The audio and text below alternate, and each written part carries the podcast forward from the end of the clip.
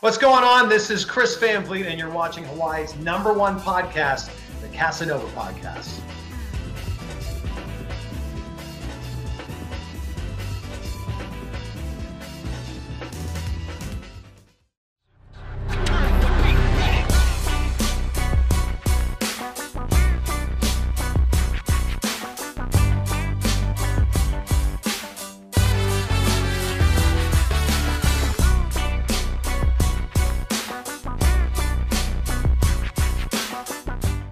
Welcome, everyone, to another episode of Hawaii's #1 podcast, the Casanova Podcast. I'm your host, Mikel Casanova, and I got the honor and privilege of having the one, the only, the magnificent Vivi of Not Perfect, Just Broke, which I think is a damn lie. You ain't broke. What you talking about? Come on. I have no money.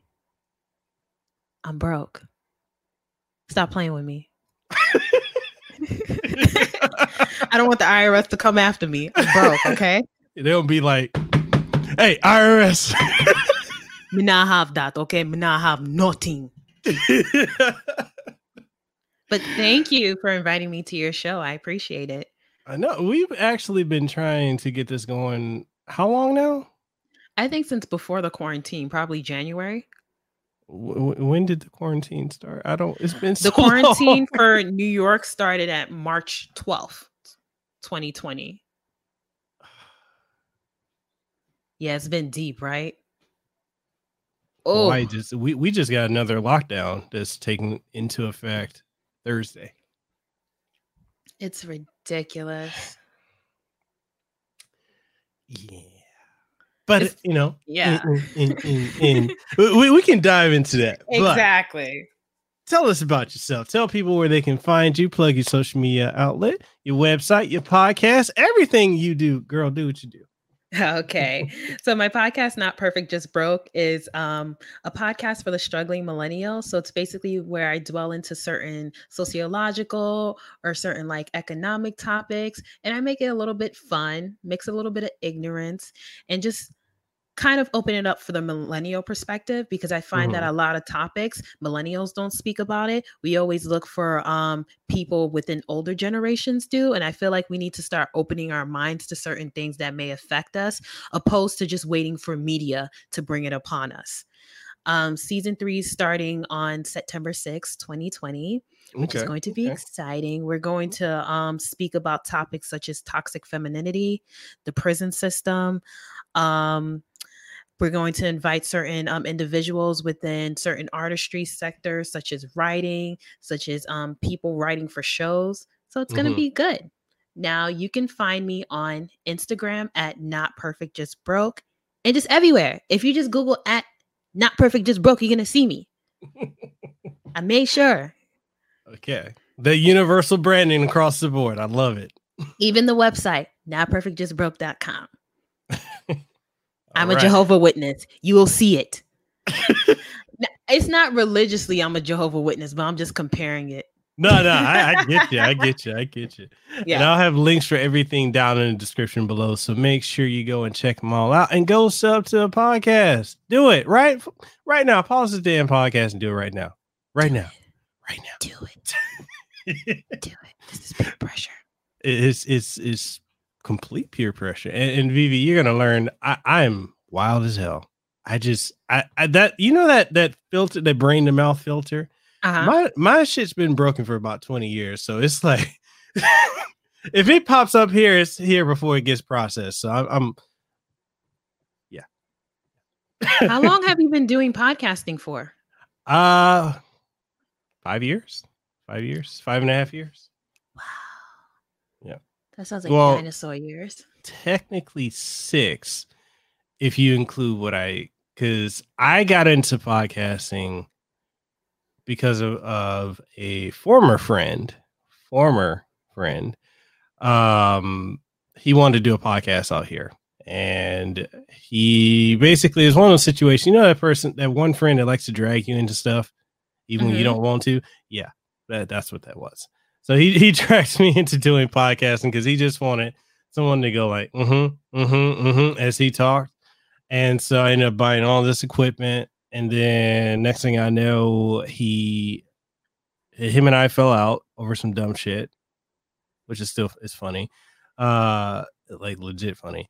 And then he left Hawaii, and I'm like, well, I got all this stuff, I might as well do something with it. So then I just started doing my own podcast and figuring out, you know, the whole process of recording, your audio levels, peaking. Like, I had to teach myself all that. And I looked at what was out here in Hawaii, and there's a bunch of other podcasts, but they're so centered in Hawaii that nobody else outside of Hawaii would get it.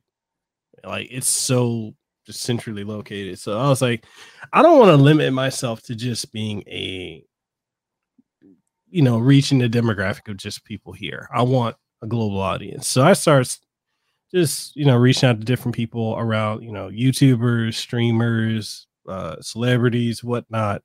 And I was like, all right, let me just keep this going. And then next thing I know, like, oh, 6 months in, I'm like, oh man, I'm charting #1. And money! I'm like, okay, let's just keep doing this. So cha-ching. Hey, it's turned into a full-time career. It's crazy. It's absolutely amazing. Crazy. So I feel like I just got interviewed. When, okay, here's the question. When am I coming on your show? I don't know, because I feel like you're serious. I feel like I would have to hit you with like a topic. No, I can go with anything. Oh, okay. Because I don't like to do that. Like, it's very hard to just randomly bring someone and it's just like, okay, we're going to talk about anything. Like with my show, I like to have like certain topics. So it's just like, whoa, you know what I mean? Yeah, I can do that too. Just let me know. So you might, you know? Okay. You might be invited to my show. You know, I have to check because, you know, I'm booked, you know? Okay, okay. All right, Hollywood. Okay. Yeah, I'm booked. Okay. Allegedly. Okay. Hey. So what was the process of like how, okay, so I'm gonna reverse the question on you. How long have you been podcasting and what have you learned along the way? So I've been podcasting for approximately 11 months. I started September 2019. And what I've learned pertaining to podcasting is that if you lied, I'm dead ass. What? I'm a baby potty, y'all. You got season 3 already. Come on. You know what it is, man. I'm working hard. Yeah. But what was the last question? It was pertaining to a process, correct? Yeah. Like, what have you learned along the way as a podcast? Like, what are the things that, I guess, from what you start, when you started, and then what you stopped doing? Well, shit, just the whole shebang. No, I definitely understand. So the process that I learned when it pertained to podcasting is that learning that if I'm not willing to listen to myself, how can I expect people to listen to me? Mm-hmm. This is very important because I would listen to certain podcasts and I would hear like smoke detectors, babies crying, phones smacking and stuff like that. So I was really hell bent, you know, because I think that this is a general notion with people that they don't want to hear themselves. You know how you used to listen to your voicemail. You used to be like, oh, that was me. Delete it, mom. It was me calling you. Please delete it. That's how I feel pertaining to podcasting. But I've definitely learned for me to listen to myself. I can say that I'm my #1 critique. Am I saying it right there? Critic. There you go. Critic. Yeah. Yeah. So it's very refreshing. And I also learned the art of marketing. You know, I feel like you don't really have to force advertisements. You just have to subliminally invite people into it. So I think that that's fun with the wordplay and just having different types of people in different sectors just be like, oh, I watch capitalism on this. And I'm like, you a Crip. You listen to capitalism? This is awesome. It's like, yeah, man, I listen to it. I'm just like, oh my God, this is so excited. Yeah. Okay. And how's the feedback been so far with your show? Like from the audience and everything? The feedback has been amazing. I'm actually shocked. It actually threw me off because I actually thought someone was going to call me and be like, listen, if you don't remove your stuff, something bad going to happen. We going to slash your Corolla tires or something because we don't like it. But instead, I've gotten like amazing feedback, even from other podcasters, where they assume that I'm like a little bit more advanced than I am, because they're just like, oh, you're dealing with topics that I would never assume a 27-year-old would want to talk about. So it's great. 27. Yes, I am 27. Okay. I hope that means that I look like I'm 27 and it's not something where it's like, damn, I thought you were 36. Please don't do me like that. No, I will peel my whole face off, yo. Do not. No. I was assuming we're like 21, 20. I don't know. Like I always, I don't know. I'm old. Okay. So it doesn't matter. But you look young for your age though. No, I don't. Yeah, you do. I'm 30. Well, I'm about to be 30. Hell, I don't know. I'm 30 something. I'm old. You saw how he tried to hide his age? Hey. Shh. Anyways, let's talk about that. So what was what made you come up with the idea of doing seasons? Because I like that idea, and honestly, as podcasting, people don't understand.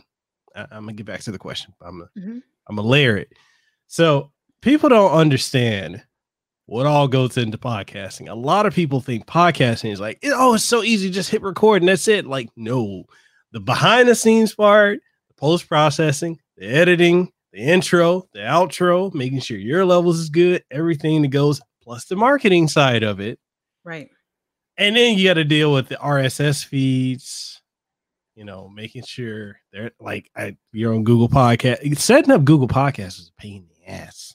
Yo, they just changed it from the Google Podcast portal to the Google Manager. And yeah. I literally just told them, I was like, okay, so switch it, put it there. I've been waiting 5 business days and they're talking about we downloading it. So I guess I have to curse out Google. Yeah. Next week, because I'm just like, wait, why is the Google like making it seem as if it's like a fraternity sorority situation? Ridiculous. Everything else is just like, take your RSS feed, boom, there you go. That's right. It. Google. Yeah, I don't. Yeah. But anyway, the whole process that you have of doing seasons is, in my opinion, is very, very brilliant, because for me, for like 4 years, I was just going straight every single week.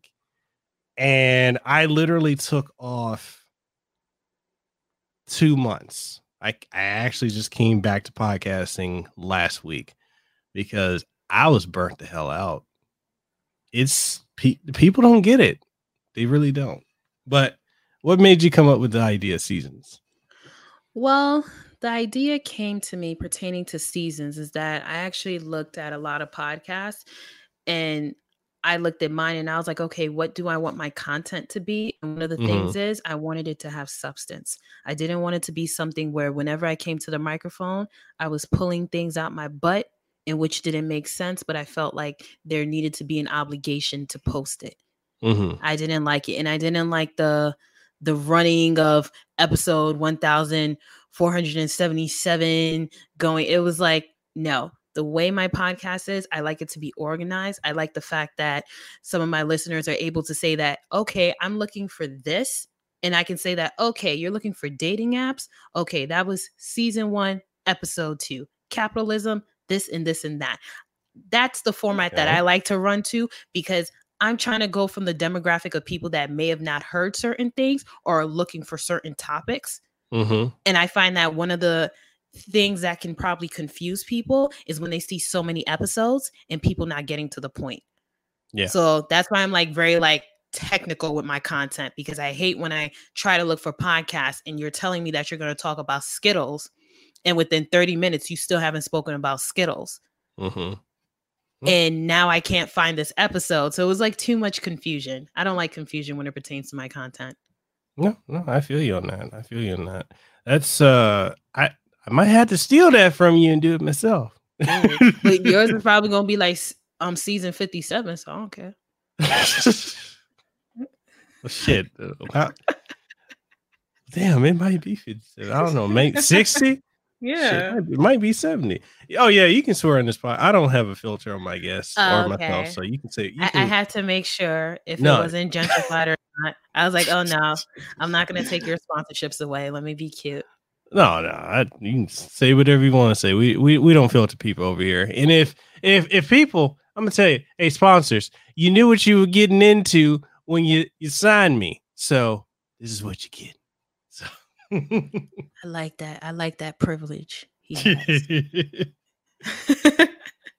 So, how's your experience been with other podcasters along the way? Like you said earlier, that people have assumed that you've been doing this a lot longer than you have. You're about to hit, but next month makes a year total. Yes. Okay, so you're just shy of a year as of this recording, this episode, but people assume that you've been doing it. I mean, honestly, from everything I've listened to, I'm like, yo, she's been at this for, she an OG when it comes to it. I'm shocked. 11 months, you making me feel like I didn't get my shit together when I started. Why, thank you. Hey, respect. Yeah, no, but when it pertains to other podcasters, the general consensus, amazing. People are always friendly. Now, there is the few where it's just like a, like the Lilo and Stitch kind of like pull your eyes out because they expect, I don't know, some of them is just like, as soon as they add you, it's just like spamming and constant solicitation, which I just find is just very toxic. So you'll find like as soon as you'll add someone, they'll at you for these follow Fridays. They'll just continuously follow you. And the thing is, once they tag you, no matter what you do, all the people saying thank you. Now you wake up with like 50, 60 notifications and then you turn it off and they tag you. So it's just like this ongoing thing. Now, I think maybe it's because of different goals. So that's why I'm kind of like a little bit compassionate. Maybe there are people that are doing this for a hobby. Maybe this is how they get their most viewerships. But with that, I always tend to tell people like, don't do that to me. Just let me be that podcaster in the background. Yeah. It's very strange because like I don't understand the logic of follow for follow because I get it. It's raising your numbers thing. It's making people think that you have more than what you do. But the part about it that I don't get is you're going to have people following you that don't organically actually care about your content. Exactly. So, I don't know. Like it's strange to me, and I have a lot of feelings. About people to do that, and it's I see this with YouTubers, I see it with Twitch streamers, I see it with podcasters, where people think that I need to self-promote myself, but I'm gonna tag you in it, and I'm thinking this has nothing to do with me, right? It's your promotion, so why are you tagging me? And maybe benefit of the doubt. Maybe it's they're thinking, hey, your audience will see it. Maybe so. Like if I have a guest, I'll tag them if I'm promoting it because it makes sense because they're on the show, blah, blah, they'll retweet it. Their audience will see it, right? Whatever. But if it's like nothing at all to do with them, I don't understand it. And a lot of people do it. A lot of people I've talked to, they continue to do it. And I'm like, I don't get it. I don't know. Well, it was interesting because there was actually someone outside of the podcasting community who was complaining about that. And I told her it's similar to this idea. It's like a bakery trying to advertise another bakery. You shouldn't be doing that. I like that. Yeah. It doesn't make sense. Of course, bakers can be allies, but for a bakery to advertise another bakery, no, you would never see Walmart advertise Target, even though they're always next to each other in the mall. So I don't understand this concept of you asking me to repost your stuff when I'm another fellow podcaster. And the majority of times, it's never something in which my listeners would be ever interested in your topic. Mm-hmm. So I'm like, now you make me feel like I'm indebted to your content, which I don't like, because the thing is, if you're advertising, like for example, pertaining to like relationships and sex, I'm not going to sit over here and be like, everybody listen to my podcast. I'm watching it. I'll click my like. And then even if I'm not watching it, I silently support. But there are people where it's like, as soon as they see you, or sometimes they see your growth, it's like they want to be part of it. So it's like that leeching type of thing that I'm not a fan of, because it makes you feel as if you can't talk about certain things, such as like sponsorships or opportunities, because you feel like that person is going to come out of nowhere. I was about to say something like, I forgot, like a piranha. Yeah. Just latch onto it. And it's like, it has nothing to do with you. Just like it or say congratulations. Do not put your link there. Yeah, I'm not sure if you've had to deal with this too, where I've had a situation with other podcasters where I'll interview someone or I'll reach out. Like more often than not, I privately reach out to people, but some folks, if I can't, like if their DMs aren't open or if they don't have like a business email, I'll just, I'll tweet at them. Right. I've had situations where like people I've interviewed or I've reached out to interview, and not even a day or so later, other podcasters, I'm not going to name names, I'm not trying to stir drama, but as an example, and I can't afford a defamation suit. Thank you. As an example, I've had situations where I reached out to interview people, and next thing I know, this other person is going after the same people, and it doesn't even match with what they're doing.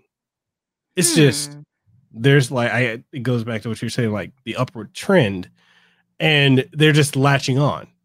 And it's like, I'm seeing it. Like I saw, many people, even with like the layout I have here for the podcast, I've seen a lot of people copy that and the format, questions. And it's crazy. Like in the years I've been doing this, and I keep seeing it over and over and over. And I'm like,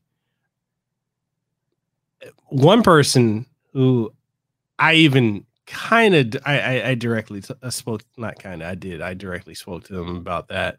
They're like, oh, it's love, bro. It's just, it's flattery. I'm like, it's flattering that you're copying me to the T, to, from my guests, to my questions, to my layout, format, and everything. I'm like, that's not flattery. And it's crazy because this person had been doing podcasting longer than me, like 10 years. So I'm wondering if it's a situation where that person kind of got bored, stuck, burnt out, directionless, but it happens, and it's just strange. It's one of the strangest things. That and people throwing you in podcast groups where it's like, I'll leave you a rating if you leave a rating on mine. Ooh, I hate that. I hate that. Ooh, I hate that, and that's so disingenuous to me. Yep. I'd rather have one comment from a listener than other podcasters to do it. Yeah, I think that's just so weird. It comes a point where it reminds me of like just being like a child. And it's like, instead of like someone telling you the truth, they just tell you what you want to hear so you don't cry. So it makes you feel as if you can't critique that person in an honest way. And I don't like that. I'm that type of person. Like, if you want to listen to my content, listen to it, but I'm not going to tell you to listen to it and then to comment on it, knowing damn well that you're not going to say anything bad. You're just going to say like, oh, okay, it's fine. It's good. Like, I feel like someone's holding like a metaphorical gun. It's just like, all right, do it. And like, I don't know. I feel like that's not friendships. That's not connections. That's nothing. Yeah. And that's very weird for me. Like, the thing is, I don't want to see you and see an assignment. Yeah. I'm very big on that. That's why I'm kind of like, when it pertains to liking podcasts and stuff like that, because there are people where once they see you like something, all of a sudden they're in your DMs. And I'm just like, okay, bro, just because I liked your podcast does not mean that I want to listen. I listened to someone's podcast because I was just like, oh, okay, let me listen to it. Fine. The person was like, did you listen to all the seasons though? And I was like, wait, no. Real? And he was real like, a podcaster did that. And I just remember just having that moment of, I should have not told you that I listened. So I'm big on that philosophy, because before I used to be that person where I would listen to new podcasts for fun. And then I'll just tell the person like feedback or just say like, you know, good job and stuff. But I realized that there are people where once they see that you give them a little bit, they want all of it. Mm-hmm. So therefore I just don't say anything. Like, even if it interests me, it's just like, okay. And we've had many talks about this. Yes. We've had many. So you know how I feel about a lot of that. I've been added to, and I'm, again, nothing inflammatory, but I've been added to a lot of groups where it's like follow for follow, rate and review folks' podcasts. And it's like, you got to start saying this. You better start retweeting this. And I'm over here like, I'm not even into what your stuff. Exactly. And then some of the content, man, it just be like 46 followers, 2 episodes. Mm-hmm. You don't even see the person's face, no information. And it's like, they don't even have their bio on Spotify. And it's just like, so you want me to retweet a person that hasn't even tweet themselves? So I'm literally bringing people to nothing. Nah, I definitely was like invited to a group. And as soon as I saw it, this was me. I put my hand right here to make sure I didn't type anything, so they didn't see I was present. And I put it on mute, and I was like, okay, that's what I'm going to do. I'm going to act like I never saw it. Because, man, as soon as they added me, it was like 50 people. And they were like, okay, guys, so we're going to retweet all our content and all these new things. And when I'm telling you, the flow was scary, because I was just like, do you understand that as content creators, we also have to understand that there are listeners, prospects that are looking into our page. So I'm very big on that, because the thing is, whenever you go to a podcaster or just in general a creator's page, you should see their content. So how does it look when someone comes into my content and they don't see nothing but other people's content? They feel like it's spam. And the reason why I know this is because I'm a listener myself. There's been times where I've looked at certain podcasters or certain creators. I'm just like, oh, what you about? And I'm just like, You're reposting an OnlyFans naked picture that you liked. And I'm just like trying to scroll down, trying to find out what their podcast is about. And the only thing that I know is their name.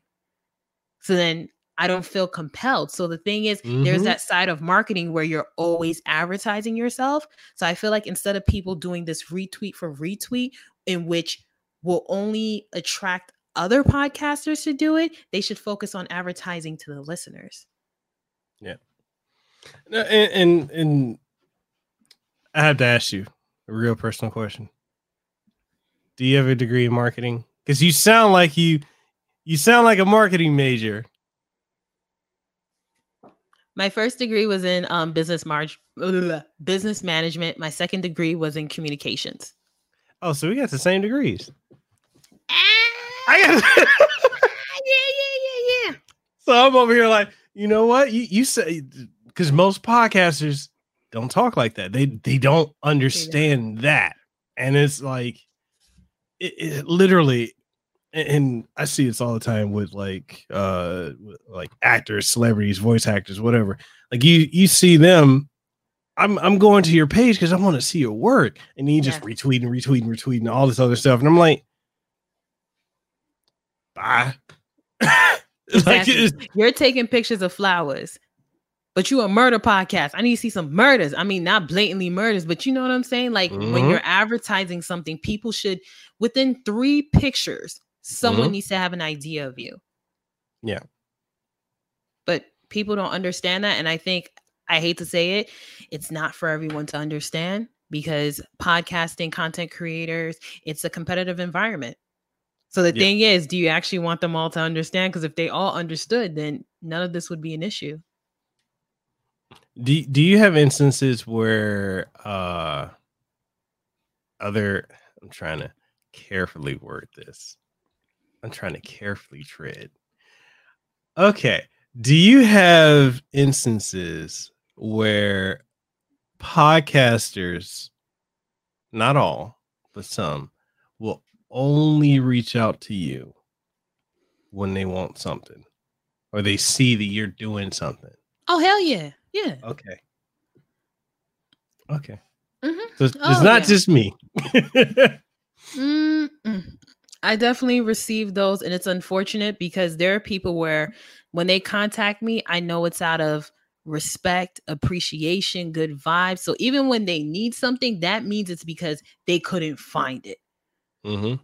So that's when I'm just like, yeah, what's up? What's going on? But as for other people, when I see their names, it's always, you need to do this. You need to do that.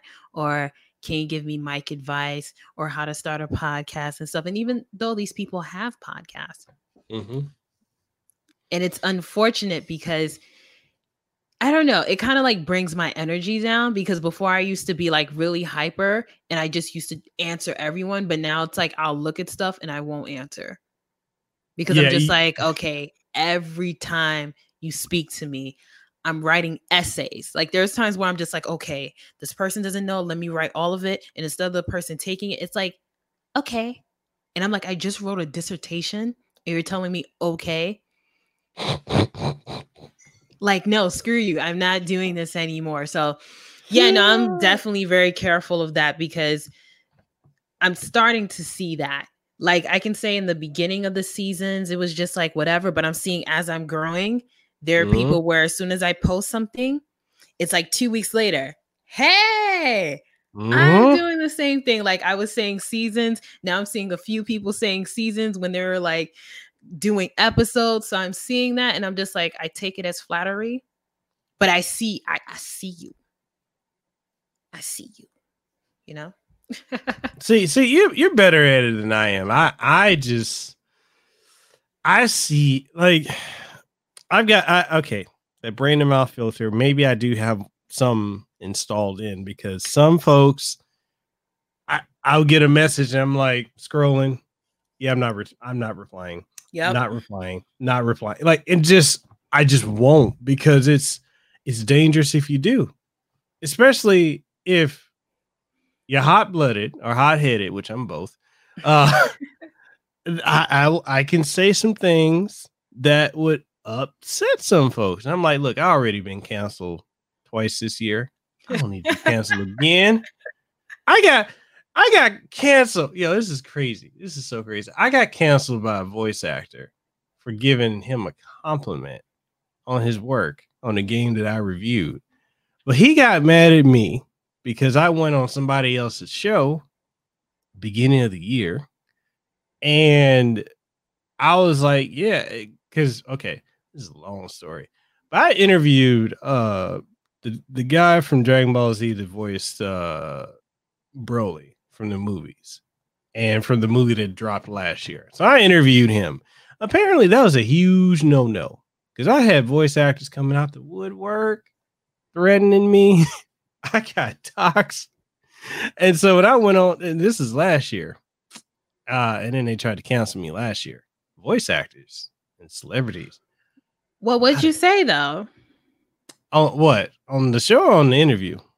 Both. Like, what was wrong with what you said? So on this, when I interviewed that voice actor, so he got accused of it. Basically, he got a Me Too thing. But there's no evidence that corroborated anything, right? But what happened with the evidence that, so he turned around and sued them, all the people that brought claims against him, and he had proof and he won his lawsuit. So I interviewed him just because we were at the same convention. I didn't talk about none of that, right? He does music and he loves Star Trek, and that was it. It was a 20 or so 25-minute interview. That's all we talked about. But because I said something, because I even was in the same vicinity as him, no, they canceled me. So when I went on a show beginning of this year, and some folks wanted to talk about that, this guy wanted to talk about it, I didn't give any specifics. I said, Certain folks in this industry threatened me. Other folks warned me. Didn't name drop nobody. But because I spoke about it publicly, folks outed themselves. Like, they outed themselves. And then I got canceled, or they attempted to cancel me. So, like, I don't really deal with voice actors anymore, but I got canceled in January. And then again, 2 months, which is why I took the 2 month break. Because I got doxxed again. This one voice actor, the one that I paid the compliment to, I thought we were friends, had no issues with him. He went on to publicly smear me, and smear me to the point where I probably can't interview any more voice actors. And he made up a lot of shit until, here's another thing about me. I keep receipts. Yes. So he canceled me. Yes. And then I counter canceled him by having screenshots of our conversation. So it's like, boom, there it is. And it fucked him over. So it's like, it's a crazy voice act. Yeah. The voice acting industry is crazy. Being canceled. I remember you made a tweet about this cancellation bad. I feel like it serves its purpose in some instances, but I feel like there's times when folks get just caught in crossfire. And like, I got caught. I'm caught up in that, and I had nothing. My name is Bennett. I ain't nowhere up in it. And I'm caught up in it. Right. So it was crazy. It was really crazy. And the dude was trying to cost. He was trying to cost me my sponsors. With sponsors, I thank y'all for seeking it out with me. Just because I interviewed that one voice actor that they, I guess they decided they were going to cancel him and be outraged. But because he won and I associated with him, my thing is, my job is I'm an interviewer. So it's like, I got no stake in none of it. But yeah. So. Jeez, that was a lot. Oh, yeah. Now, when it pertains to the cancel culture, I'm actually going to have an episode about it, because I actually don't think the cancel culture exists. Mm-hmm. In my opinion, I just feel like it's just I feel like it actually increases that person's notoriety, because what you're doing is you're holding that person up in a pedestal and saying that that person needs to be irrelevant. What you're doing is increasing the audience. So now you're having individuals saying, oh, I've never heard about him. So why is he being canceled? Oh, he said this. Oh, it wasn't that bad. Or, oh, I don't like him. So let me see what he's going to say next. Let me see what he's next. So then you actually get those hate support, and also those people where it's like, oh, it doesn't matter. So I think that cancel culture is invalid, in my opinion. I just think it's a fictitious thing. I feel like it's a weapon in which people who basically live in social media use. I feel like Twitter's definitely kind of gotten people to this power hungry situation where it's like, cancel this person, everybody go, and then like 5 days later we don't remember what happened. Yeah. And then even though the person lost a few sponsorships, the person got another sponsorship off of it, and it's like you don't even remember what happened. Yeah, because I got one because of it. Yeah. No, okay, so now that you mention it like that, that makes a lot of sense, because I did get a lot of people that, yeah, they were with, oh, rah, cancel them, and then when they saw what was going on, they were like, wait, he didn't actually do anything to you. Right. You know? So that makes sense. I never looked at it that way. I thank you for that. That's a really good perspective. But no, it's absolutely true, because as soon as you began saying that you were canceled, I was like, what did you do to get canceled? And then you explained it to me, and I was like, that was no reason to be canceled. It just sounded like a lot of people who were probably in heat that just wanted some anger, and then they were wrong, And then the person, instead of them trying to back you up, they just wanted to join that group. So it seems as if like, yeah, you know, I don't have anything to deal with him, but kind of forgive me too, since we're part of the same community. Mm-hmm. And then go after you. Because it's easier to go against someone who's not part of the community than some people in the community. Yeah. The entertainment industry is just crazy.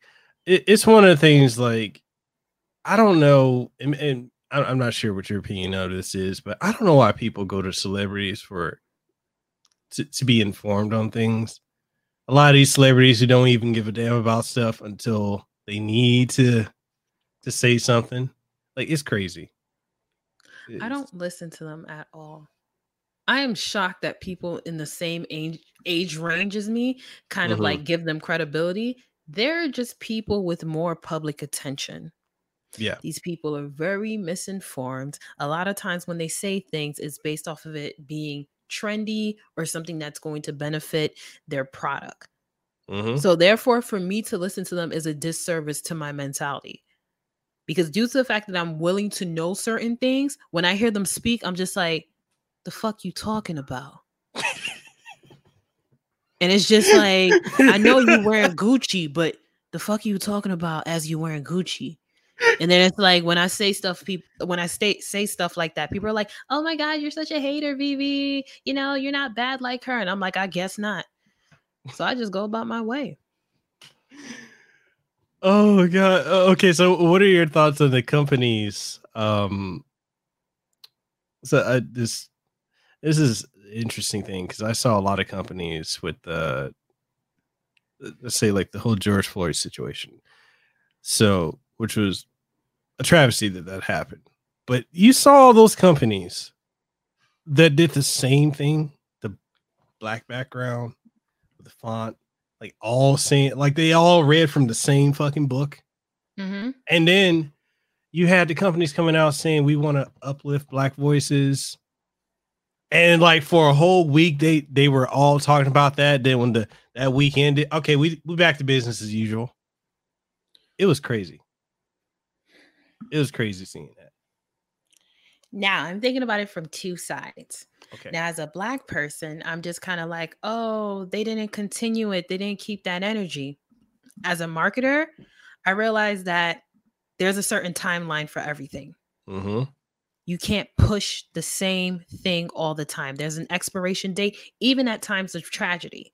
So therefore, by them doing that, it sounds right, because it's almost a season. Unfortunately, I wish it was like that with police brutality, but unfortunately, it's not. Once this Jacob Blake situation rises up, you may see it again. Uh-huh. But when it pertains to companies, and specifically in America, I just think that there's some work inequality and there's lack of diversity in corporations. Mm-hmm. So I feel like if companies really want to show some strength, they should also probably go directly to the cops as well. But I feel like everyone's doing this thing where it's like, yeah, we got discounts for Black Lives Matter and stuff. And I'm like, nah, go to the law enforcement. Mm-hmm. Don't sell it to them. Don't sell them any products now. Because it's not to say that it's all of them, but I'm saying that it's enough to the point it's being a problem. Yeah. And the thing is, no one should be comfortable about this. I don't know how it is when people say that, oh, you know, it doesn't happen to everyone. Bro, when something happens to Middle Eastern people, it creeps me out. When they get discriminated against, when people want to rip hijabs, when they want to tag people, when people of Asian descent in New York City are getting beaten because people are teasing them pertaining to the COVID-19, that affects me. So I'm like, how the hell that doesn't affect you when a black person gets shot, even though they didn't do anything to the cops? You got me fucked up. So yeah, no, when it pertains to marketing, I don't really care about that general stuff. I'm like hard hitters, like Ben and Jerry's. Oh, they do good things. They give individuals who are incarcerated opportunities to work with benefits. And they specifically go towards people who are disadvantaged individuals. So like companies like that, I'm like, hell yeah. And they also were protesting and they donated money. But the thing is, I feel like you can't really fix it unless you go directly to them. I hate to say it, but I feel like some reciprocity has to start with certain people because they're too comfortable doing that. You would think that these type of individuals with all these things happening would just kind of be like, okay, we'll get the taser, we'll get the baton, we'll put our whole body. I forgot what they call that. It's not the shoulder thing, but it's basically when they put their whole body on top of you. Mm-hmm. You got 4 cops. How can you not control one person? And I use this comparison with my mom. She's a nurse. I've seen her handle people bigger than her well, than cops. So we got another thing in common. Exactly. So my mom's a nurse too. Right. And I've seen her go through people that have manic situations. And my mom just literally just do what she got to do, grab them up people with seizures and apply pressure. Mm-hmm. And it's good. So I'm like, how are you telling me 4 people can't control one person? Oh, I hate to say it. He was going into that car. I'm be honest with you, shoot them tires off.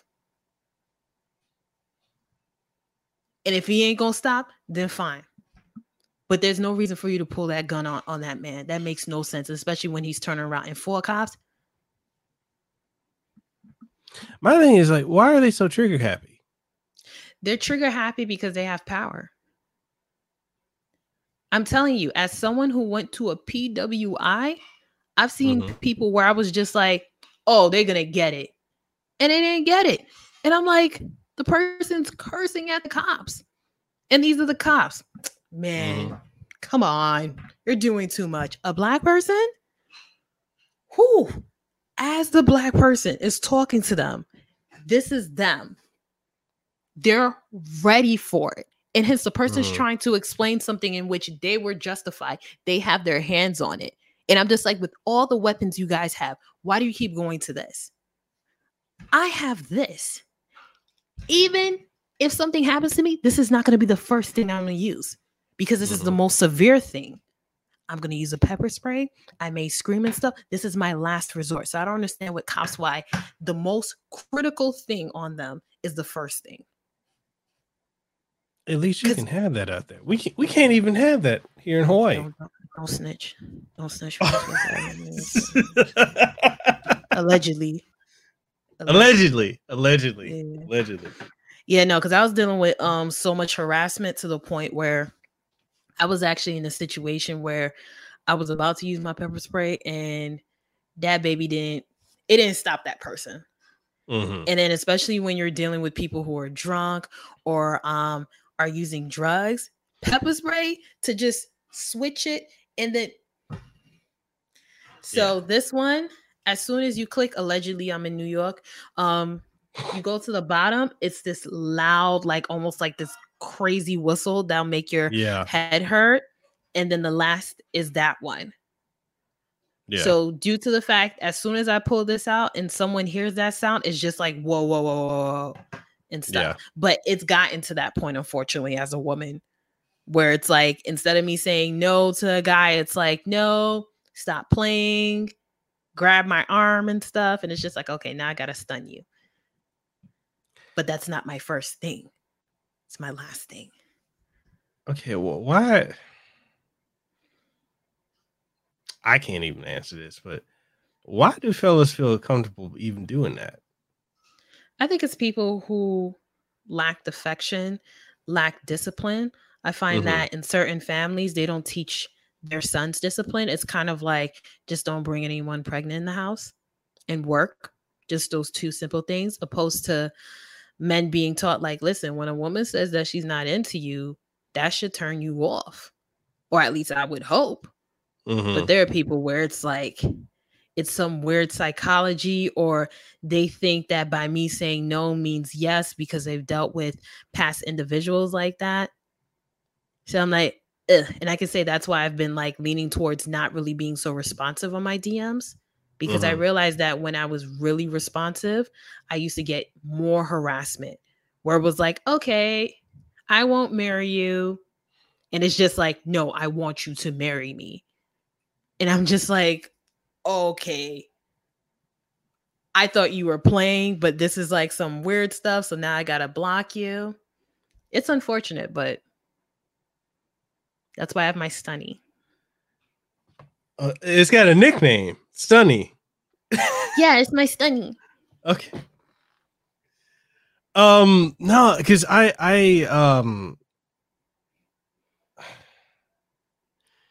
don't know. Even folks. Well, okay, we're roughly in the same age range. So yes. Now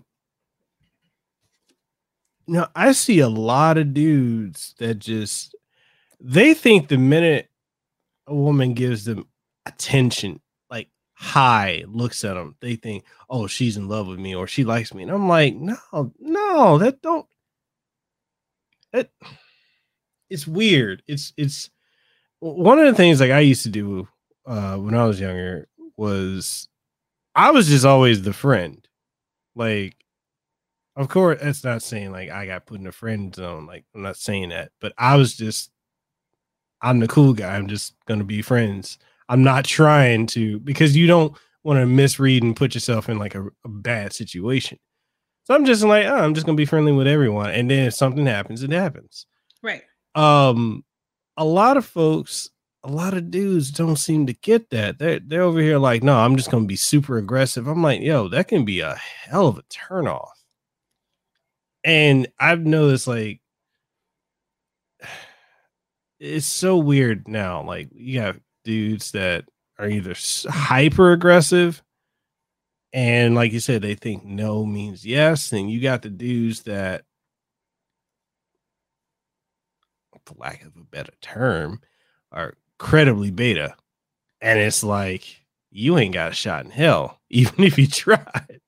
So it's like, it's weird seeing like the dynamic of how guys approach women. It is crazy. And I feel like that's going to be a topic that I may just have within each season, because I feel like it's ongoing. Mm-hmm. Like I may just have a separate episode pertaining to like my direct message experience, and probably invite someone who's older or a little bit younger about this, because it is just disgusting. I mean, like today, someone said that I should go to Nigeria, and I was like, yeah, I'm gonna go to Nigeria. And they're like, yeah, maybe I can help you. And I was like, no, I'm good. I'll invite someone from America who's Nigerian to Nigeria. The person contacted me and was like, how come you don't want me to go with you? And I'm like, I don't know you. And he's like, well, you can get to know me, we can date. And I was like, that's why I don't want to be with you, because your whole motivation is you wanting to date me. And he was like, oh, all right, forget it. I don't want to discuss this issue.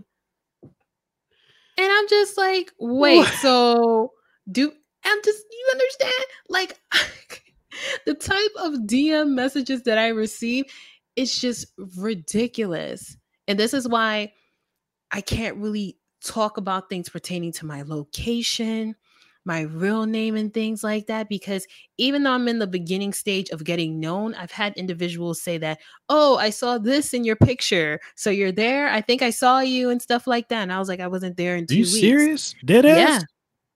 I had people that before the pandemic and when my office was open, I would take LIRR, which is a railroad, and some of them would look at the times. So they would be like, oh, I took the 401. I took this and that and that. Did you go there? And, you know, me being a slowpoke, I usually delay my pictures. So I never take the I never post the pictures the same day I take it. It's always like weeks after or something like that. And I was like, oh, no, I haven't been there. And they're just like, oh, I was in there. And I'm just like, what?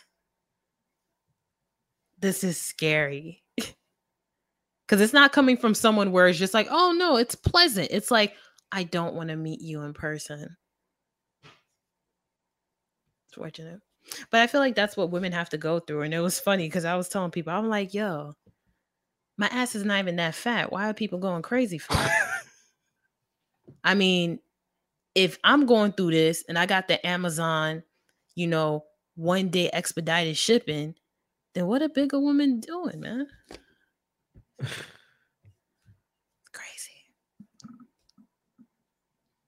Oh my God. But I would like to say this: there are men who just get it though, and I hate them for that, because they confront me, and I'm just like, I want your D, and they're like, I'm not looking for a relationship. I'm like, of course you're not. Of course you're not, son of a bitch. But I've met some amazing spirits where I'm like, oh yeah, You can definitely get it.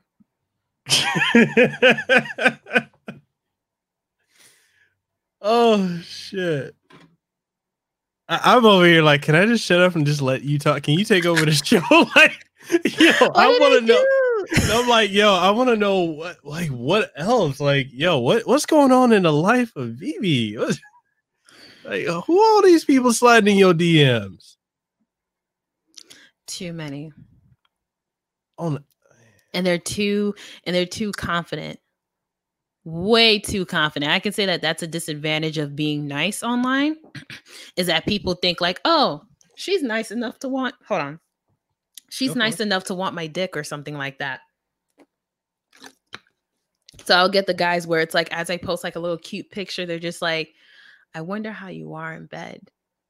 And I'm like, I'm sucking a popsicle in the morning. And they're just like, I want you to take my popsicle. And I'm just like, why are you taking things so sexual? So, okay. So let's dissect that psychologically. Are we sure they're confident, or they're just trying to project confidence to feed their insecurity and narcissism? I think that they're trying to portray themselves. It kind of reminds me of like the animalistic nature of trying to make yourself as big as possible to intimidate the opponent or a person that you're really into. I think that's what they're doing, because I've in the beginning stage, you know, would give numbers or FaceTime people within like, you know, a Google number to contact them. And then they're very different. I would definitely speak to them and it would just be a, hey, how are you doing? And I'm just like, wow, you told me that you would eat my groceries and you can't even finish a sentence. Ah, it's interesting. And it's like after that, hi, how you doing and stuff, they're like, what are you doing? And I'm like, I'm about to take a shower without me. And I'm like, wow, you actually sound better when you were sexually threatening me than on FaceTime. Oh shit. Yeah. Oh. So just for people who don't know this, I do not take my Twitter seriously at all. So if you contact me, it's just all games, because I've just realized that there are people that go to Twitter for like those type of things. And then some of them are like taken and stuff like that. They're already in relationships or they're married and they don't show it. So I'm very lighthearted when it pertains to Twitter. And the other thing too is you have to protect yourself and have a sense of anonymity, because I mean, based off of the stuff you've been saying here, I'm like, yo, I thought I had it bad in some aspects. I have some females sliding in my DMs like, oh, I want to send you a picture of something. I'm like, okay. What, Mikel? What did she do with the game controller? Right. It's just like let me turn on the vibration function. Yeah. I had this one white girl, that was let's just say she was looking for her thirst to be quenched, and I was over here like, I don't even know you like that. And you on the other side of the country. I'm in Hawaii. You're in Florida. She's like, yeah, I'm gonna go to Texas though for a convention. So I hope you're there so we can hook up. And I'm like, oh yeah, we could, you know, I'll say what's up. You know, she's like, no. She said, where are you gonna stay if you go to this convention? Oh, I'm probably gonna stay not where you are. I'm gonna stay somewhere. I've had some interesting DMs. I was like, oh, yeah, you got a body. Yeah. Mm-hmm. But if you throwing it out that quickly, and I think it's the same for, maybe women think the same way for when it comes to guys, but I feel like if you're showing me everything, there's nothing left to the imagination. Yeah. Right. If it's the first time, Like the first few times and you're showing me, yeah. But it's like if we start speaking for like months and stuff, nah. You can you can not you, but just in general, you know, if I'm speaking to someone. I just don't want to be me too'd, yo. I'm just trying to be careful. Like I don't want people to take that one section where I'm like, yeah, you too. And they just be like, you see that? Yeah. See that day, Vivi said something. And then you could be like, you know, I'm very vulnerable to this and just fuck my whole shit up. They're going to take my $10 and go. Yo, you hilarious as fuck. Thank you. I love it. No, but it's so crazy. Like the, okay. So like the whole Me Too thing has, I feel like it kind of swings both ways in a way. Cause like you see it. Yeah, there's some fucked up folks that needed to get called out. And then you got it to where folks are like, yo, I didn't like the dick I got. I didn't like this, this, and this. And then boom, boom, boom. Oh yeah, me too.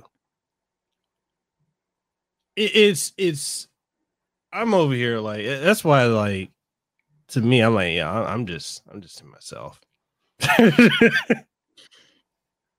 There are some valid stories in the Me Too movement. Yeah.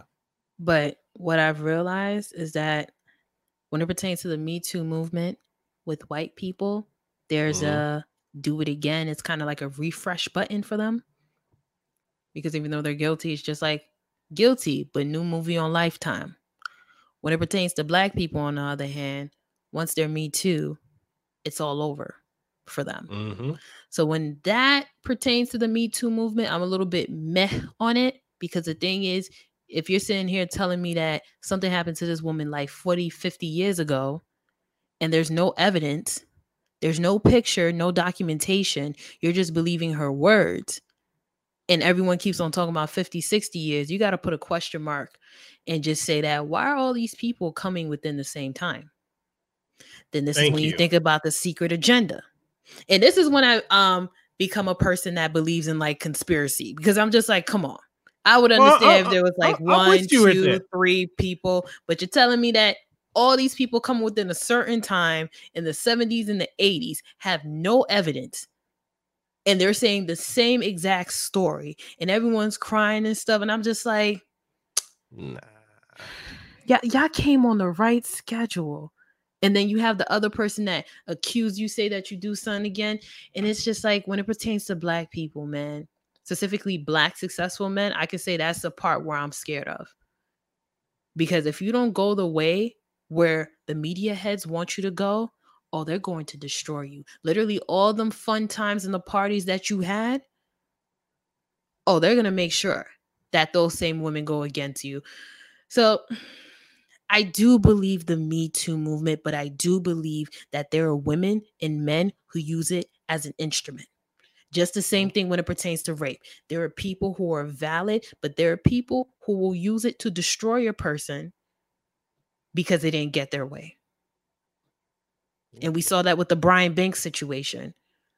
Like going through all of that for him to lose his scholarship and just for her to say, oh, no, he didn't. We just kissed. And he was in jail for how many years? And he had to start his life. I mean, fortunately, he was able to go to the NFL and do things, but just imagine the trauma of having someone say something that they have something against you, and you are saying no, but everyone's saying like, yeah. And then she's just saying like, and she got money off of it. Hundreds and thousands of money. And then, yeah, no. No jail, no nothing. Yeah, so I definitely do think about two sides of it. No. There needs to be repercussions for that. I absolutely agree. And it's a shame that there isn't.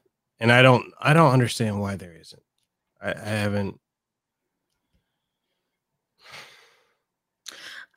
don't know either. I just think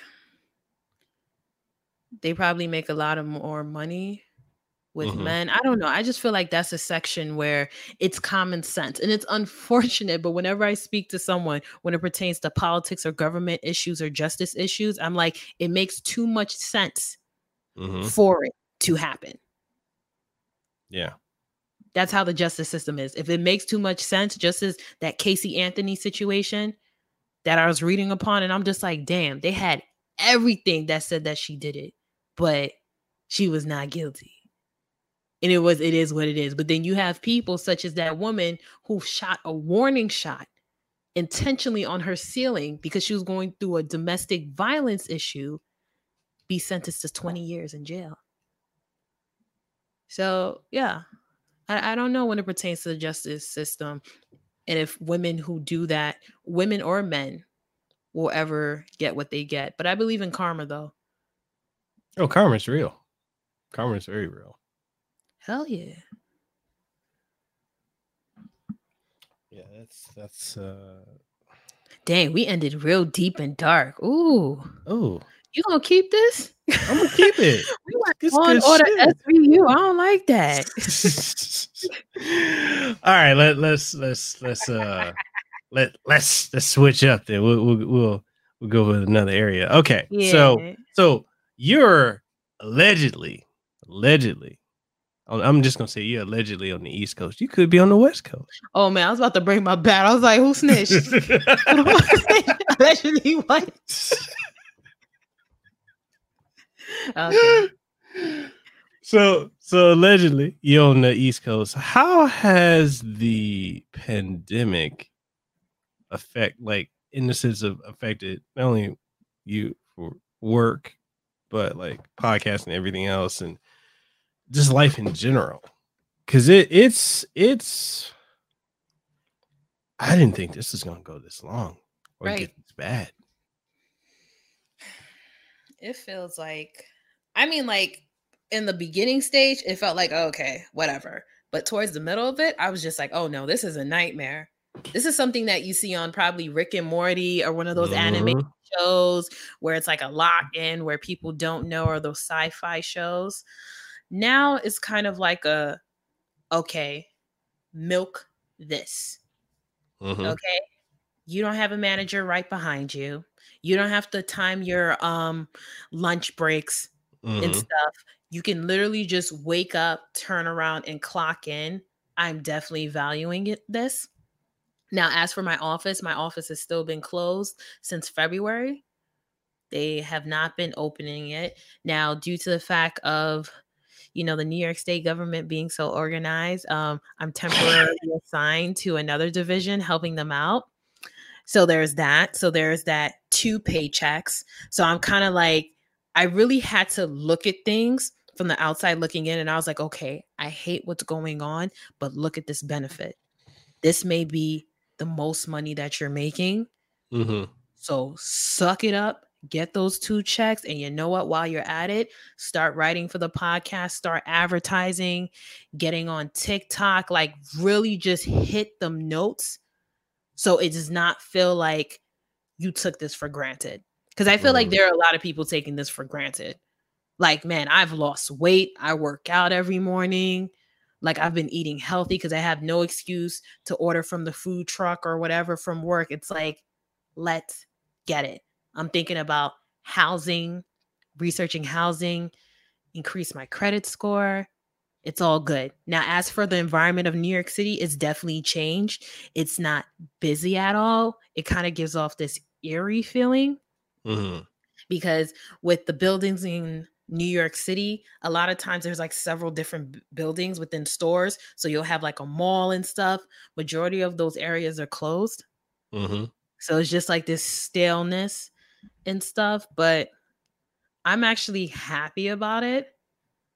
And I'm actually looking forward to winter because I feel like due to the fact that it opened, I think probably July, they basically opened everything in New York City. People have been getting a little bit wild and antsy. And with the unemployment situation, I think the winter is due for New York City because everybody needs to get their ass back in. You know, with that second situation, we don't know how bad that's going to be. And we just need to chill. What do you, okay, as far as to touch on the unemployment, because in my opinion, I feel like a lot of people are going to be fucked once that's gone. And I think at this point, a lot of people are running out of their unemployment. And, you know, I've had folks tell me like, oh, Mikel, you know, how are you doing with yourself? I'm like, yeah, as far as metrics, you know, I ain't selling as much merch. I ain't got as many people subbed on Twitch or YouTube as I had before. So it's a little tight. They're like, oh, just go get a job. I'm like, you, I'm keep doing what I'm doing right now, because most jobs, you can't even keep it. And I'm doing a roundabout way to get into the unemployment thing. But like we're about to have this shutdown, this 2-week shutdown, which is starting Thursday. So people who just got jobs, who just got back to work, that, you know, we just came out of a shutdown. Now we're going right back into it. And people who have unemployment, I know a lot of folks that have just gotten their unemployment. Plus, that was it, the 600 that was thrown on, and then the PUA. Yeah. And then they're supposed to do like another 400 or something. A lot of them folks are about to hit the end of it. And my thoughts on them is, what's next? Because once that's up, that's up. I mean, I know there's like a 13-week emergency, but then even that, what's next? And it's scary to think a lot of people are not realizing that this is the time to grind. Right. And this is also the time to save. I don't understand when I'm not hearing people to save. You know, I try to give those hints to individuals on the phone where I'm just like, listen, you at home, just save a little bit. Check that federal and state withholding. Okay. So you can get taxed now and not get taxed later.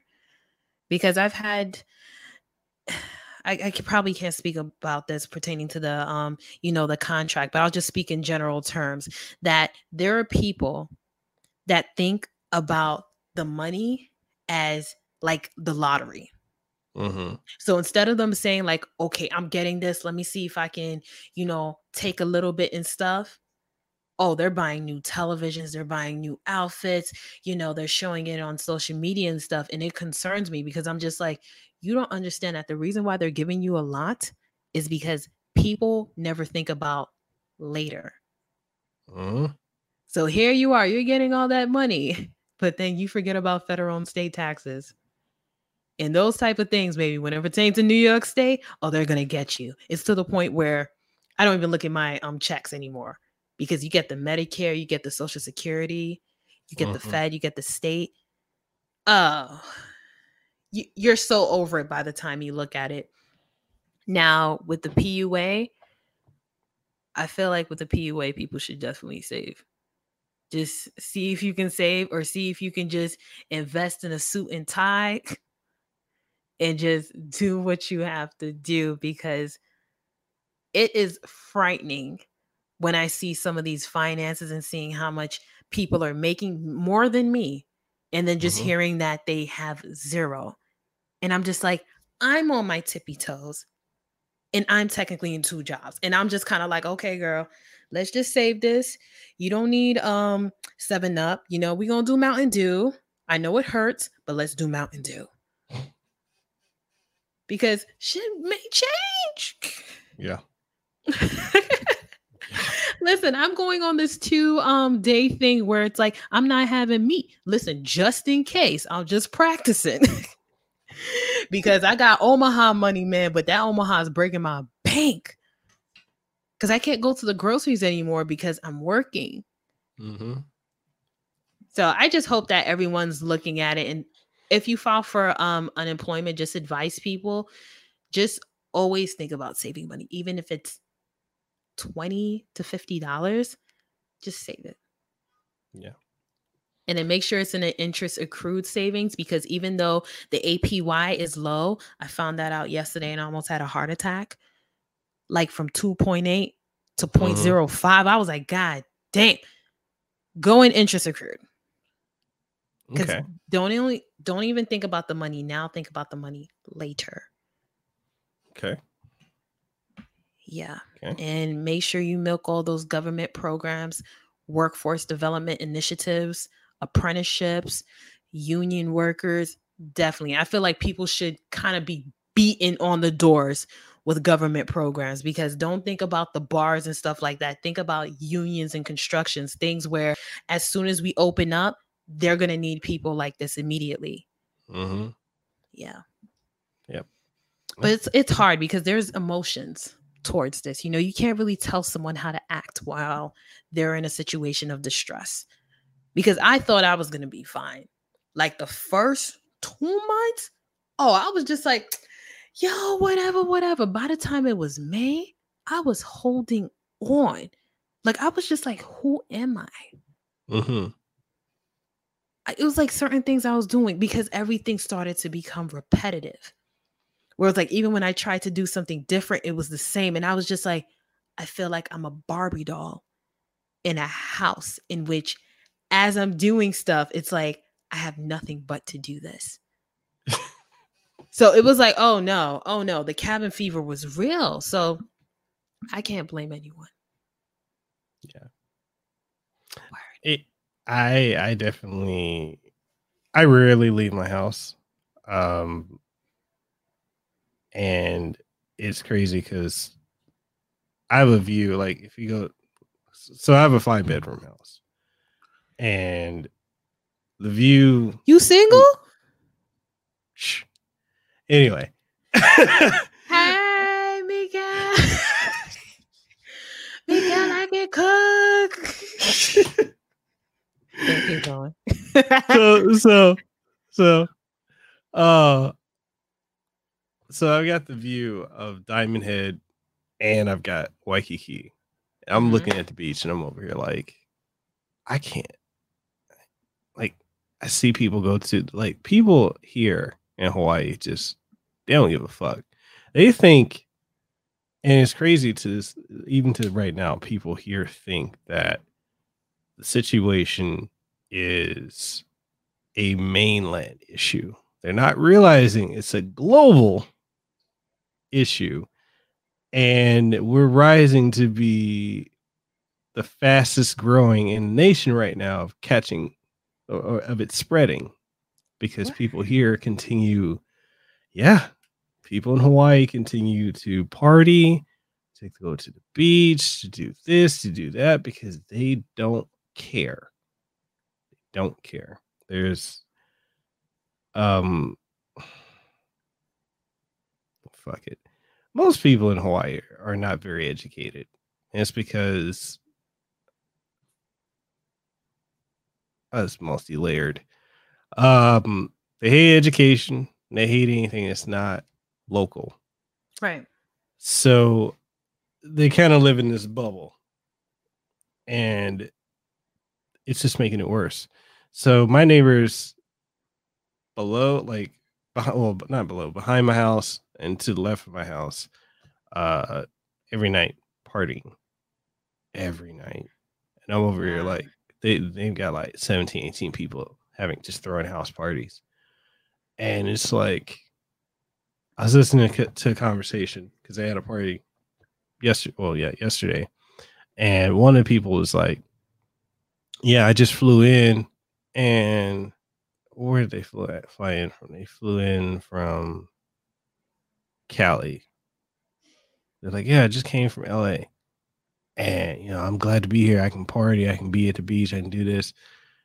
And one person was like, oh, you doing the mandatory 14 thing? They're like, no, I don't have to do that. That's why it's getting worse here.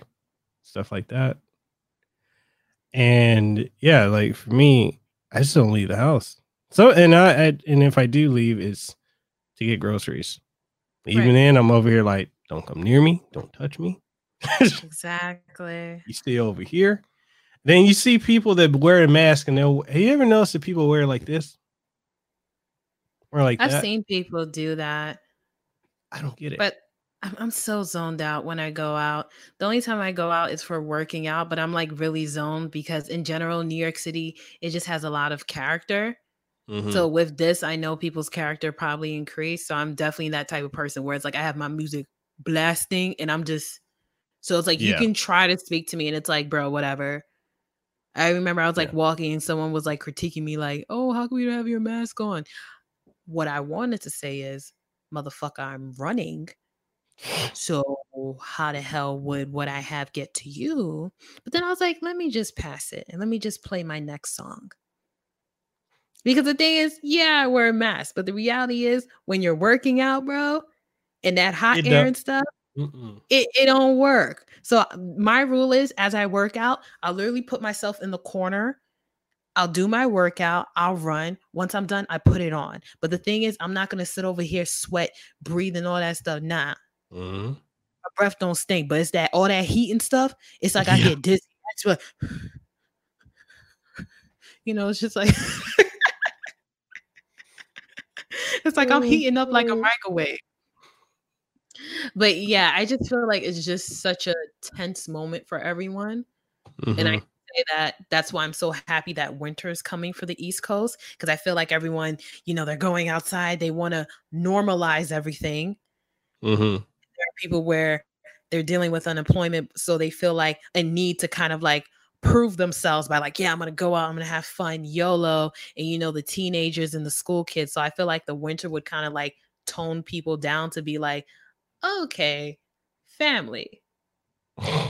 And then by the time it's spring, it's like, okay, you guys learned your lesson now. Okay, good. Yeah, I was gonna say, can we get some of that snow that y'all get over there? Because we only have 3 temperatures in Hawaii: hot air, and then goddamn, it's too hot. You know, at first I always wanted to like live in a hot place, but then I realized I was like, yo, y'all guys go through some shit that we don't go through. Like category 5 hurricanes, earthquakes. Yeah, no, we just only deal with snow. The worst we would probably get is like some black ice. And you know, with some black ice, if you just have like a Corolla like me, you just skate. Just make sure you hold on to the wheel and just skate to the left, and you'll be fine. But y'all, houses breaking in half. You know, what is that? Hercules coming out the sky. You know, shaking the building and cracking stuff. You guys are like, oh, it wasn't that bad. Yeah, nah, we don't deal with that. At least you're not in a situation. You know, there's on the Big Island there, because we got the one active volcano. There are people that there's like whole communities around the active volcano. For the life of me, I don't fucking get it. I get it. I don't get it. I get it because it's like, it's dirt cheap. Mm-hmm. I don't get it because that volcano is active multiple times a year. And that lava, it's crazy. I don't think I can do that. Even with the wind that we experienced, I think it was like 2 weeks ago where we just had like a little draft or something. Trees were falling. And the thing is, with New York City, we have like houses that are like really close together. Mm. So it's like the weather that you guys deal with, it's like to us, that would be destruction. So I'm like, yeah, no, take the snow. I, you know, like, listen, I'm at the point where there's times where I'll just pop my AC on and just get like the house like really, really cold and turn it off and then just wrap myself in some sheets. And I feel comfortable like that. Okay. Yeah. And y'all guys got like mosquitoes and shit. Yeah, Yeah, I'm good with that. Yeah, we got mosquitoes. We got big ass we got centipedes, huge centipedes here. But like where I'm from, like I'm originally from Western Samoa, so we got centipedes. Like you're Samoan. I'm anything. I'm Samoan, Hawaiian, Tongan, Black, Dominican, and Cherokee, I believe. Yeah. Use the ancestry DNA thingy-majig? No, it's just what I know from my family. So on my Samoan side, I'm from a chieftain family. So we, which is why that's kind of one of the reasons. Like my Samoan side is kind of mad at my mom and my mom's mom because the whole mixing with Tongan. So Samoans and Tongans don't like each other. Basically, Samoans and Tongans used to be one people. But one people eventually, I think one family enslaved another, and then war, and they left. The Samoans left and went and inhabited Samoa. So that's how that came to be. So there's still a beef, hundreds of years later, still a beef between Samoans and Tongans. And then Hawaiians just don't like anyone, even though they're like, oh, aloha. Yeah, that's bullshit. There's two types of aloha. There's that commercial Lilo and Stitch one, which you have people say, oh, aloha all the time, and they don't mean that shit.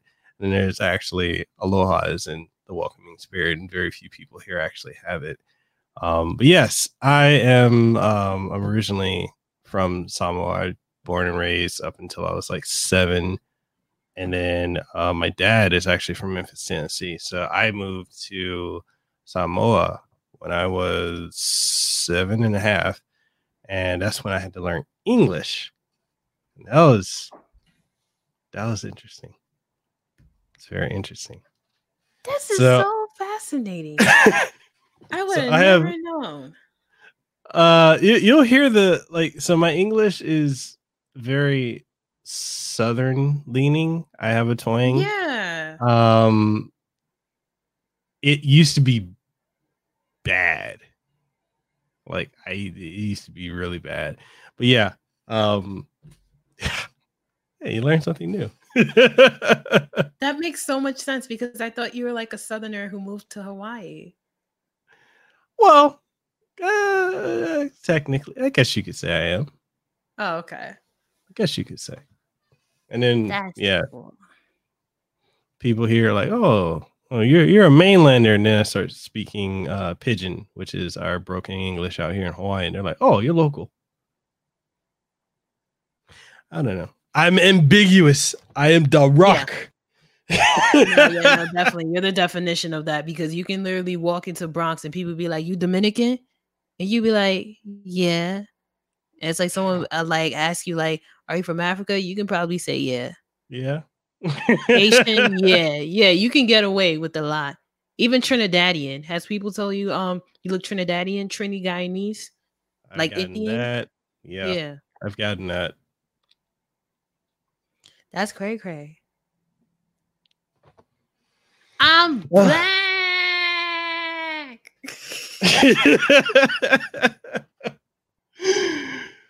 So, I guess one of my last questions, because I don't know if you got anything. I'm over here. Yo, the sun was up. Now the sun's going down. I'm looking at the window behind me. Yeah, isn't that crazy? I know. It's like, what is it? 7:39 there. It's 1:39 here. Mm-hmm. So yeah, so she's allegedly on the East Coast. So you got the new mic. I see it. It's a new hotness. So how much or what have you looked into, like, when you started investing into your podcast, like equipment wise, what were you looking to get? Like a certain quality. I hope that question makes sense. Yes, I'm translating from Samoan to English thinking. So yeah, hopefully that sounded right. Mm-hmm. So when it pertains to equipment that I wanted to purchase for my podcast, I was looking for quality ones, and I was making sure that it was coming from companies in which it was not third party. Mm-hmm. I find that with like third party, you have to do the extra cost, and if something happens, then there's an issue. So I definitely was researching quality, history, personality. I didn't know how important a microphone has to deal with your personality. I thought I was able to get purchase a nice mic and just like be like fine, but then that's when I learned the difference between dynamic, cardioid, all this stuff. And then people were asking me about my room. They're like, "How's my room set up?" And I was like, "Oh shit." I was like testing with another mic, and the sound was coming from another way. So these are things that I was focused on. And due to the fact that the quarantine closed, I was very mindful of me making sure that I have an indoor studio in my room, because I find that the studios, that you go and rent, they scam us. Oh yeah. You're paying a lot for things that you can do yourself just by the simple button of pressing and messing with the gain and taking the time. The only thing that you're really paying for is just the room and the screen. So once I realized that, that was the benefit of the quarantine. I was like, okay, how can I make sure that I'm not putting myself in a situation where I'm investing into something that's going to be my debt? Because I'm saving more money by doing this. I would probably have to pay $100 per hour and then plus transportation, plus food to go to Brooklyn to do this. And then I would also have to pay extra for editing. Yeah. But she's Volta. Look how nasty she is. What? She's nasty. Is it baby's head? Is it USB or XLR? No, it's XLR. Ooh. I've hit my ride. No more USB. Yeah. Okay. So, do you feel like once you've gone to XLR, you can't go back to USB? Like the sound is so different. The sound is different. When I'm telling you how different it is, as I'm speaking, I'm always shocked when I hear my voice. The one with the fine one, if someone started clapping their hands outside, I would hear that person clap their hands outside and not hear myself. Damn. The audio is so weird and so inconsistent. It felt like I was like in the gym and it was just catching sounds. It was like something where it did priority sounds. So for example, if I'm talking and someone slams the door, it would catch the door slamming, but not my voice. With this one, it concentrates everything. So even though there can be background sounds, it doesn't come into the audio. And it's crisp, which I like. And it's not too harsh. Yeah, I don't know if you have any sound going on in the background. I don't hear anything but you.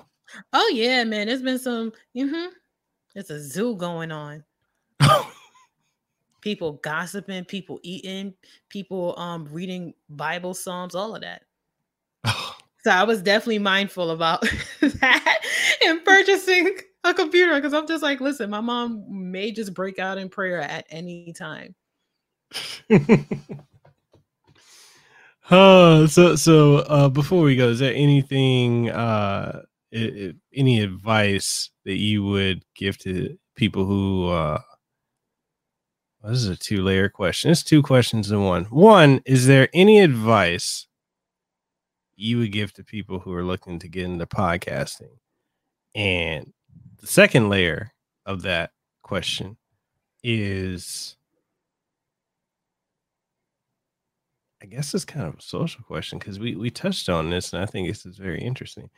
But people who are bothered by things going on, let's say here in the U.S., should they just take solely to Twitter and get outraged, or should they get into their communities, be an active agent of change? I know it's 2 questions. I know. So with the podcast questioning, make sure before you start a podcast to have an ongoing theme. I'm starting to see people just starting podcasts for the heck of it. They have no understanding of what they want to do. And it's a situation where they just have something recording within like 40 to 50 minutes and they just say, okay, post. People are not getting the idea of it.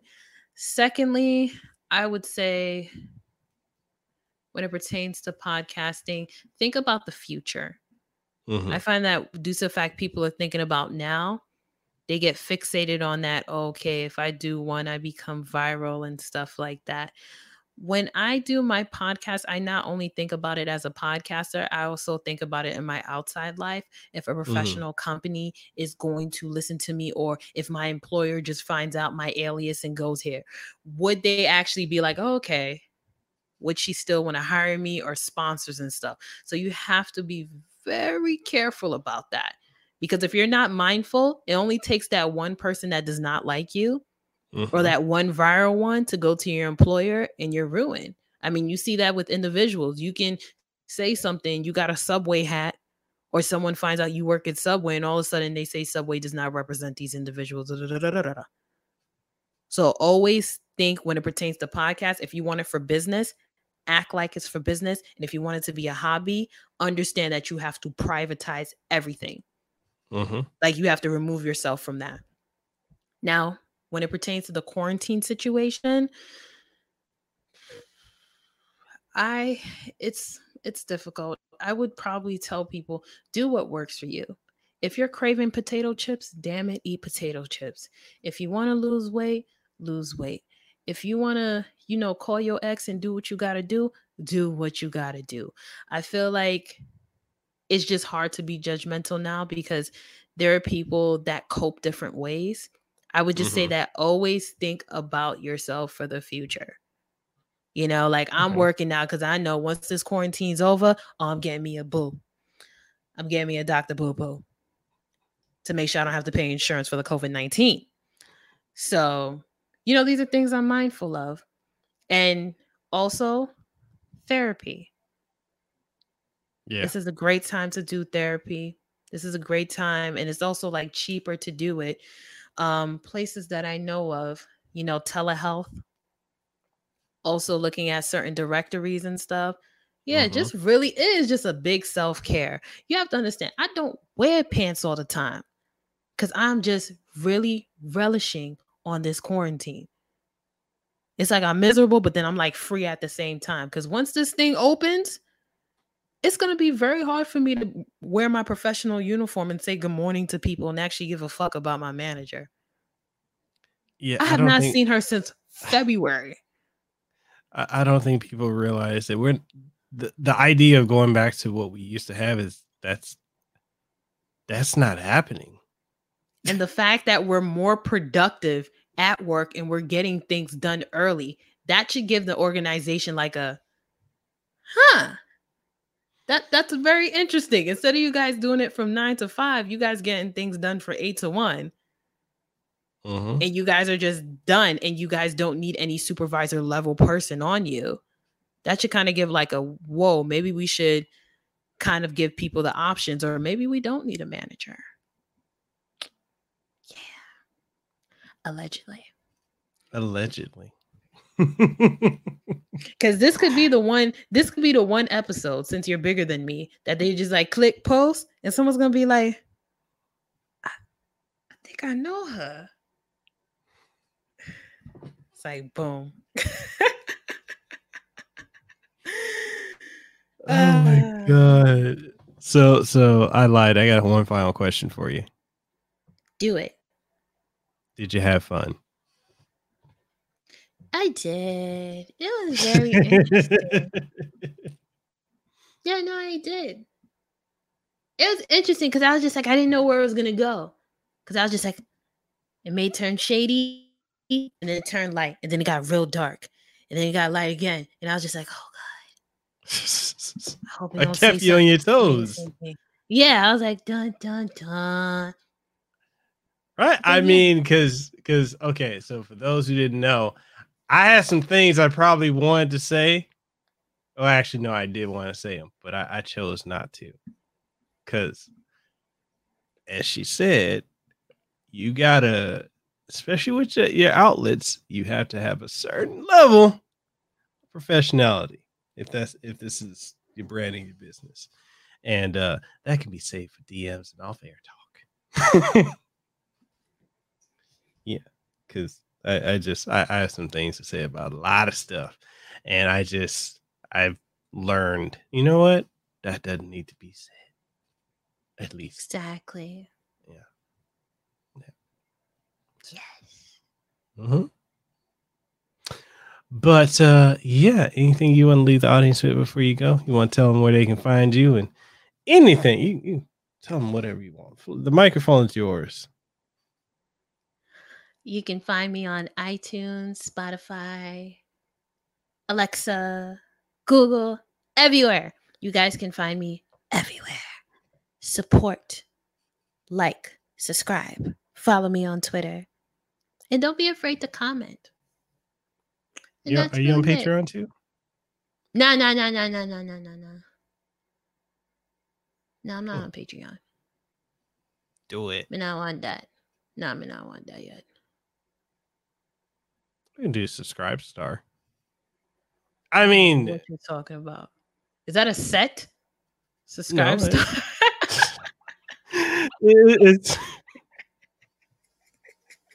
it's I was like, yeah, you could do that. So okay, so Subscribe Star or Ko-fi, K-O-F-I. Like you could do either of those. If you didn't want to do Patreon, it's the same thing. It's just a different outlet. But I mean, you about to. I'm over here like, yo, you be on this. Get paid. I am, but I'm trying not to be the person where it's like, you gotta pay me. I'm trying to grow it when it pertains to demographic and audience numbers, have the sponsors, and then from there. Because the thing is, I don't want to put myself in a situation where I just have too many outlets, and it's hard for me to moderate it. Or I'm expecting someone to pay for my Patreon where they can listen to half of the other things that went public. You know what I'm saying? Like, you have to make Patreon special for individuals. You just can't expect people to go to your Patreons. Like, what I want for my OnlyFans. If I had an OnlyFans, you know, I show you a picture of like some raw shrimp and you're like, what happens? And you click on it and it's like some cooked teriyaki shrimp with some coconut rice. Well, how'd you know I had an OnlyFans? You got OnlyFans? Oh my God, you're making a lot of money. No, I understand now, because at first when you talked about the podcast being your full career, I was like, how you get that 5-bedroom house? You said OnlyFans, I got it. He is doing some Samoa things with his accent. I don't judge. You got to pay them bills somehow. Hey, you know, I just got to, you know, show a little skin. Just, no, I'm kidding. I don't have OnlyFans. That's been a running joke with my community. They're over here like, we ain't gonna get one. Everybody else got an OnlyFans. I can't believe you got folks like selling bath water. I'm not even mad at the person selling the bath water. I'm mad at the dumb motherfuckers buying the shit. That's so unhygienic. Oh my God. I just can't even fathom it. But people, shout outs to people OnlyFans, because this was the perfect time for you to go to OnlyFans and represent you. You guys are getting money, but like I said, save that goddamn money. Because once things start opening up, people not gonna care about OnlyFans like how it used to be. Yep. But yeah, so I'll leave links to everything. People, y'all can find Not Perfect, Just Broke, which is a damn lie. She ain't broke. That's a lie. You can find it on all major outlets. Links will be in the description. You saw that the light come off, so I am broke. You saw Con Edison shut my shit down in mid-show.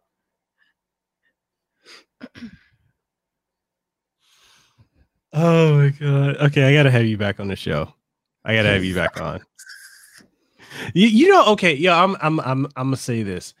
You know how many times I interview folks, and a lot of people had like dead ass, like no energy, and I'm over here like feeling like I'm just talking to. I'm like, yeah, so let's talk about yourself. Like I feel like that a lot of times. Like you got that energy. You know, the vibe is good. I'm like, hey, I dig it. Natural crackhead. Thank you for that compliment. I'm just saying, my audience is going. My audience, when this goes live, when they look at the video version, they're gonna be like, "Yo, he got a fine woman on here." Yes, people, I did, and she's funny, and she's got great energy. And you need to stop the goddamn podcast right now and go sub to hers and go listen to. Thank you. So, but no, for real though, I appreciate your energy that you brought here, and just your humor. Like, you're funny as hell. You're smart. Like the marketing background. Like I love it, and it's rare because there's so many people. You just feel like you're pulling teeth trying to get them to talk, and it's hard. It's very hard. So I appreciate you coming here. It was a pleasure. Yeah, we gotta do this again. And with that being said, people, you can catch this episode of the podcast on all major podcast outlets. Shit, let me read it. It's up here. Apple Podcasts, Google Podcasts, Spotify, Stitcher, TuneIn Radio, iHeartRadio, Pandora, and you got you can support us on Patreon. Hey, I'm gonna tell you this. You do Patreon, and this is for you. If you do a bunch of episodes, people can get them early. That's a benefit you can give to them, especially if they love your stuff. They can get access, because I do one episode a week. So people, and I record in batches. So if people want to get access to stuff that's coming out in 2 weeks, 3 weeks, whatever, there you go. That's the benefit. Plus, Patreon added this other thing to where if you got people that are at a certain tier, you can set it up to where after X amount of months, they'll get like a free shirt sent to them that Patreon will make themselves. You just slap your logo on it. Yeah. Okay, that's something to consider. Yeah. So, with that being said, we are signing out. I want to thank my lovely guest, Vivi, for coming on the show. This has been a blast. We got to do it again. Girl, we got to chop it up again. Let's do this again. Pleasure. And with that being said, we catch y'all on the next one. Hey, did you enjoy this episode of the Casanova Podcast? Well, I'm sure you did. And since you did and you're wondering where else you can find it on every podcasting outlet. Yes, that includes Apple Podcasts, Google Podcasts, Stitcher, TuneIn Radio, iHeartRadio, Spotify, Launchpad DM by Podcast One, and so much more. And the only thing I ask of you is if you truly enjoyed it, even if you didn't enjoy it, please leave a rating and tell us what you thought of it, what you liked, what you didn't like, and everything in between. And also, if you're looking for video formats of this podcast and many more, you'll be able to find them on youtube.com/Mikel Casanova, as well as on twitch.tv/Mikel Casanova, and new episodes every single Monday morning, 8 a.m. Eastern Standard Time. So, with that being said, this is Mikel Casanova, Hawaii's favorite YouTuber. I am signing out. You guys have a great one.